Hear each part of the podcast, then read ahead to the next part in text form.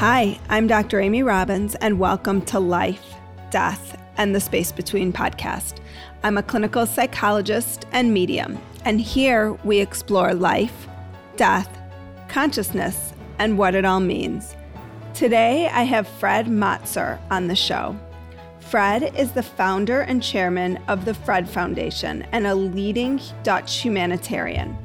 He has been active in social and ecological transformation and is the founder or co founder of a wide range of charitable foundations that span the fields of health, environment, nature conservation, peace, and global transformation.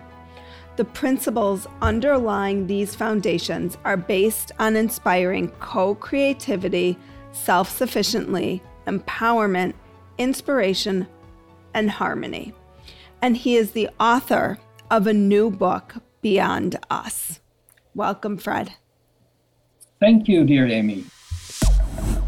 Hi, everybody. I just wanted to thank you all for your continuing support of the show and for passing forward my podcast. My podcast has grown only because of my listeners. So I just want to give you a moment to tell you how much I appreciate you and what you have done for me to help me grow. And I'm excited to say that I am now a featured creator on Fireside. Fireside is an app that allows the audience to be part of the process. So I will be hosting shows over on Fireside where you can listen live to the show. You can also ask questions of the guests. If you find me on Instagram at Dr. Amy Robbins, you can link to my Fireside bio there and you'll be able to download the app through that. Also, if you haven't subscribed to my newsletter yet, please do so at dramyrobbins.com. I'm going to be switching to bi weekly uh, newsletters, so you won't be getting them weekly anymore, but you will be getting bi weekly newsletters with my soul wisdom and other fun tidbits that I'm going to bring to you all. So go ahead, follow me on Instagram. Find me on Fireside. You will also still be able to hear your podcasts as you are used to listening to them on Apple or Spotify or wherever else you get your podcasts but Fireside gives you the opportunity to listen live with me. So I would love to have you come join me over there. DM me if you have any questions. And thanks again for your continued support. So today, I always like to read the books and kind of get into the meat of, of a lot of what you write about. So, can you start by telling us how Beyond Us can help people who are struggling right now to make sense of what seems like probably one of the most chaotic times in certainly my lifetime. Um, can you speak to that for us? I'll uh, I'll try. Um, with Beyond Us, I aim to a little bit challenge the mind and hearts of people that through society, through humanity, we are so often forced in making choices. And if we help to develop or open up our consciousness more and ask ourselves the question, even if a million roads are offered for to us to go and walk on, there are still billions of other ways to approach a question or to go through life. One of the things being, for, for example, is that um, many people among us think that uh, the mental faculty is equal to consciousness. Uh, first of all, I don't see that the brain uh, creates consciousness, but that consciousness doesn't have a spot, doesn't know time, doesn't know space. So humanity, the planet, the universe is an expression of consciousness. We're all trained to use our mind, and we express the mind in words and in numbers, and so we can compare, make comparisons, and share with other people and communicate through words and numbers. But remember, one day we all were babies and we did not have words. We didn't have numbers until by looking at the gestures of the baby and making our own gestures, facial expression, smiles on faces, we can, like dogs, we can communicate beyond words with children. So in our society, more or less, our thinking capacity um, has hijacked the consciousness. We have learned to trust, sorry, have hijacked, I said consciousness, hijacked the mental faculty. Um, and what I'm trying in the book is to open up and help to be aware that we also have our feeling capacity. And through our feeling capacity, we can get in touch with our intuition. And intuition is a direct way to be connected with the unseen. And often it is a wonderful navigator to interact with people and beyond people with the environment and even beyond. Can I ask you, can I stop you for a second and just ask you, because you said something about our our collective consciousness is is or you you said something about um, there being like a connection between sort of the collective and the consciousness that's out there right now. And so, yeah. how do you think of that in terms of what's happening in the world today and like what that says about our consciousness? Yeah, first of all, I don't think I used the word collective. Yeah, you didn't use the word collective. I but, but the, the, the, the consciousness is infinite. And um, in the world of humans, and by the way, we are one of the millions and millions of forms of expressions of life, mankind is, we are trained to only go through the small sector of our mental faculty. We are not learned, we are not trained to trust the intuition, and so we do it on a mass scale.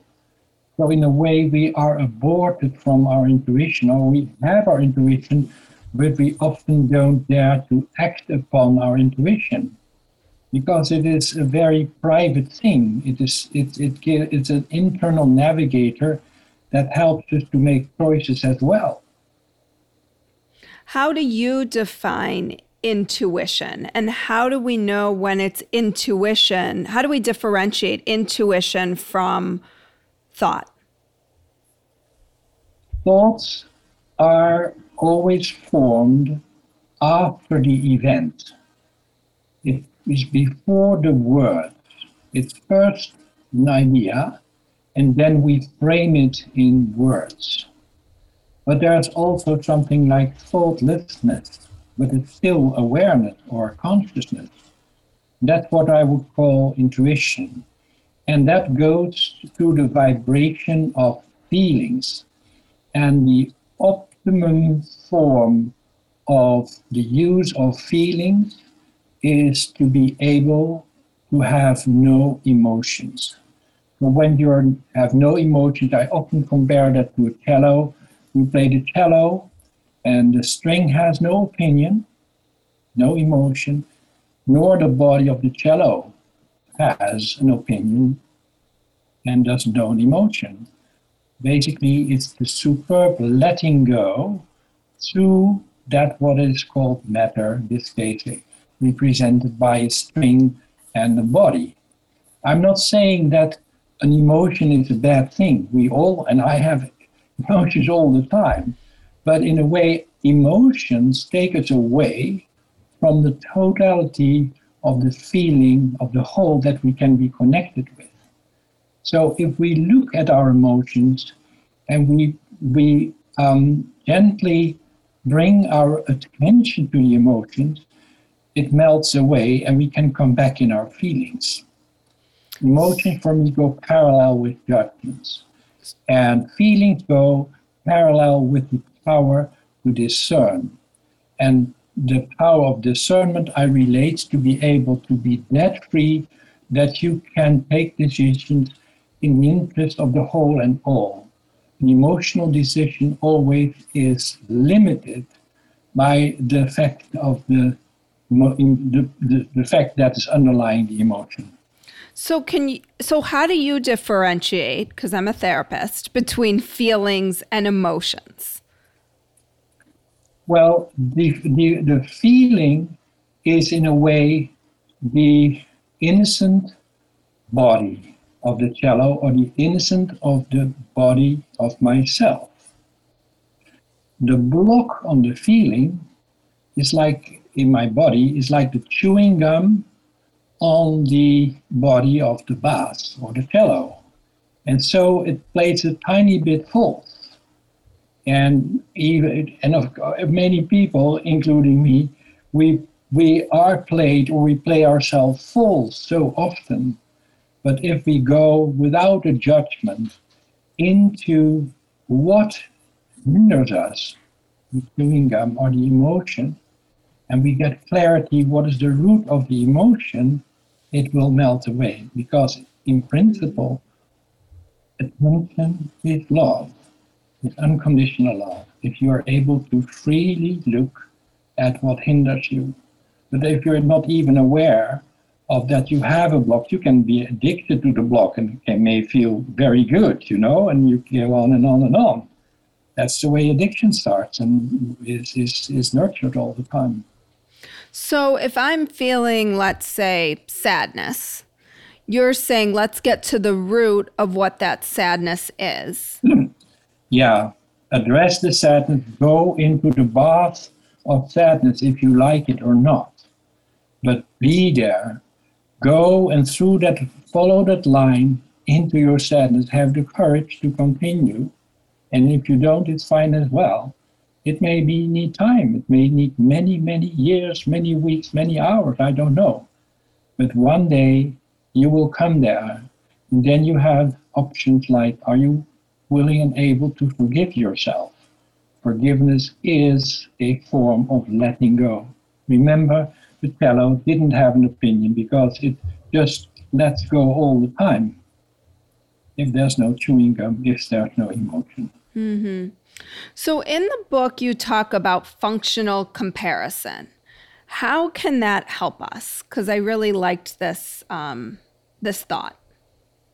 Yeah, the whole idea is when you make decisions, you have a tableau of options, and if you tune in yourself to the highest of the highest of the available feelings, information will be given to you to make the decision that is the most close to the interest of the whole and all. Thy will be done. I mean, in many, many, many religions, it's encrypted. So, so it's the notion of like what is sort of you so the decisions that you're making when you tap into them are the decisions that are best for the whole yeah, when you're if, tapping if into you your intuition. Do that. I, I, I often look at Mother Teresa or the Dalai Lama. They're pretty close to be in a non-self-serving mode, and so they're very. They look like me are very free to make the right choices. And the right choice is then choice that is in the interest of the whole and all, and the furthest away of the ego, the ego of yourself, of your group, of your soccer team, or your political party, or whatever it is. And I'm not saying that either one is good or bad. I mean, you said function, yes, it's about function.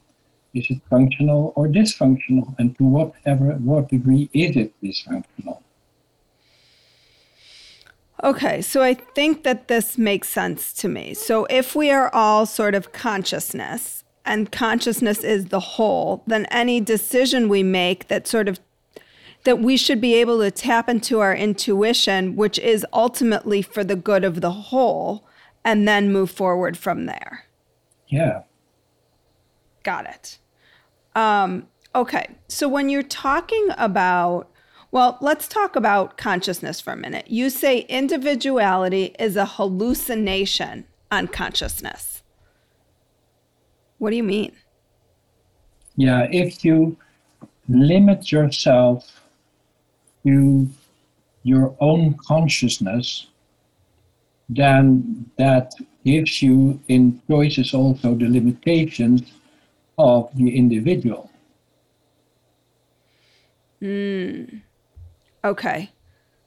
And I mean, from the individual point of view, beyond you is always the altar that what is not your individual. So you're in a way you're separated. But if you can, through training, see yourself as a part of the whole, things will change. Forget, don't forget cells in our body, and we have billions of cells in our body, they all also have a consciousness. And they live in our bodies between seven seconds and seven years, I've been told. And these cells have the power to decide to die in order to keep the structure of the body and the spirit in place. And I think as, you, as humans, we also need to think and consider to be willing to die, because anyway we will die, to be able to serve the whole, because it's like the cells. One day we will step out. Hmm. When you talk about intuition, you talk about things getting clogged up. That that prevents us from being able to tap into that. Yeah. Is that some of what you were talking about before? Like if we're feeling sort of this notion of real intense sadness, that we that that then blocks us from being able to tap into the intuitive feeling because we're stuck in the emotion? Yeah, first of all, it's very important that we have the mindset or the willingness to just accept that we feel sadness. And it is perhaps important to realize on the horizon that yes, that blocks us from the consciousness of the whole. And then be patient with ourselves to go through the sadness.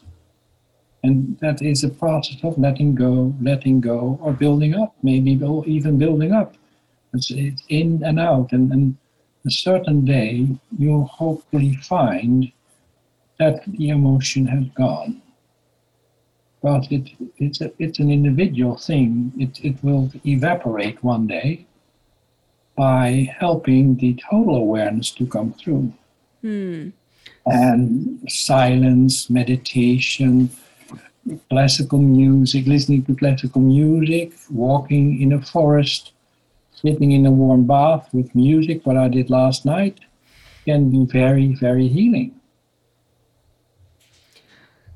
So, okay, so you say in your book, I'm going to read this quote. You said, Self assurance is a defensive mask, a cloak, and a compensatory maneuver carried out subliminally without even knowing it. At the end of the day, most of us are uncertain, confused, vulnerable, fearful, and fearful most of the time.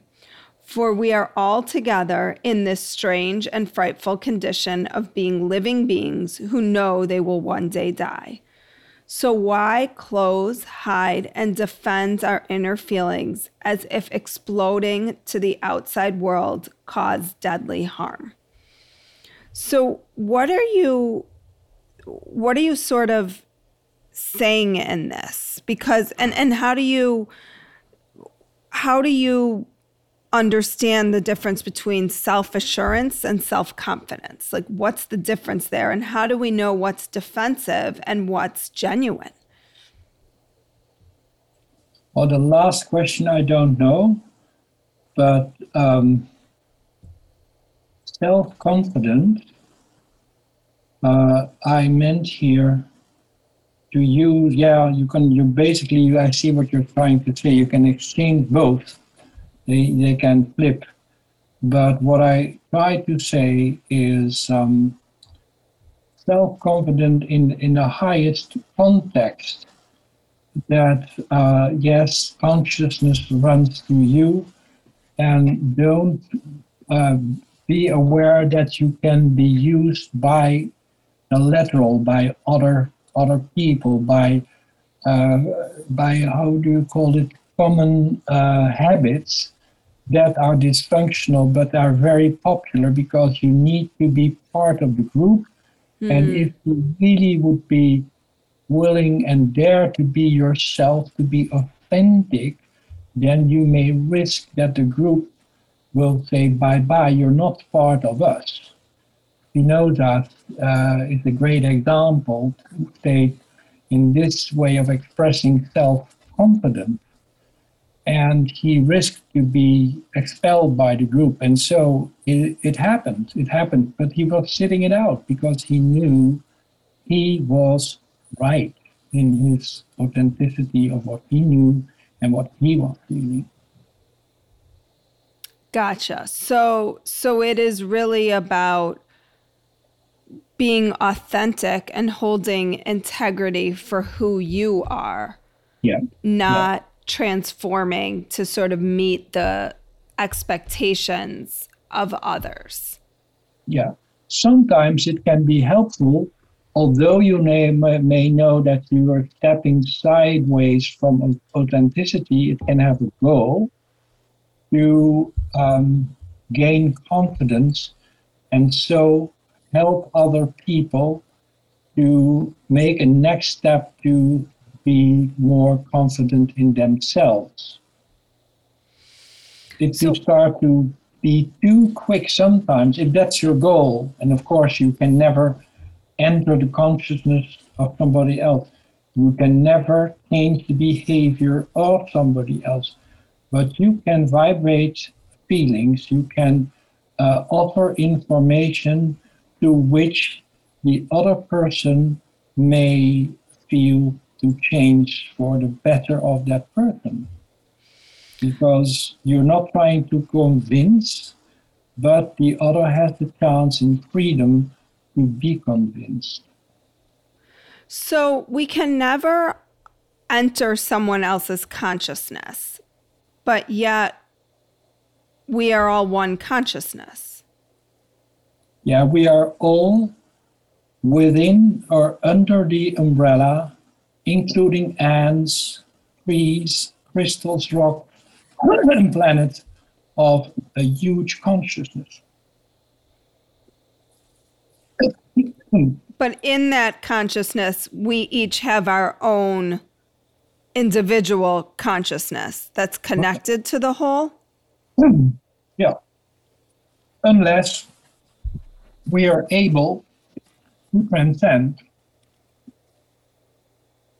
so we can become transpersonal, where in a way the I evaporates. and what would that look like? yeah, I try to describe that in uh, the documentary Beyond Me at the moment when I was in the kitchen and I I had so I I was given minusculous portion of condensed nutmeg, the invention of Dr. John Falk, who was treated with that condensed nutmeg by a therapist that helped me 35 years ago. So what happened is now imagine there's a kitchen and there's one wall is not a wall, but it's a curtain. So I step up from my chair and I walk through the curtain. And when I'm on the other side, I like I look back and I don't see a curtain. I don't see a wall. I don't see anything. But my experience is a feeling of total bliss. It's like a spiritual orgasm. And what I tried to say with the curtain is not there, there was no beginning. There is no end. There was no end. It was infinite. It was as if I was in infinity while the I was not there. So it lasted billions of years. But I forgot to say when before going out of the kitchen, the clock was three hours and 10 minutes in the afternoon. And I'm on my watch, it was three hours, 10 minutes, and 10 seconds. So that's what we call real time. Mm-hmm. And when I was beyond the curtain, all of a sudden, a thought came into my mind and it said, Why me? All of a sudden, I re entered my identity and it was three hours, 10 minutes, and I don't know exactly, 20 or 22 seconds. So that two separate things running the finite, 12 seconds, and the other side, which was more real than any second in time in the so-called real time in my experience.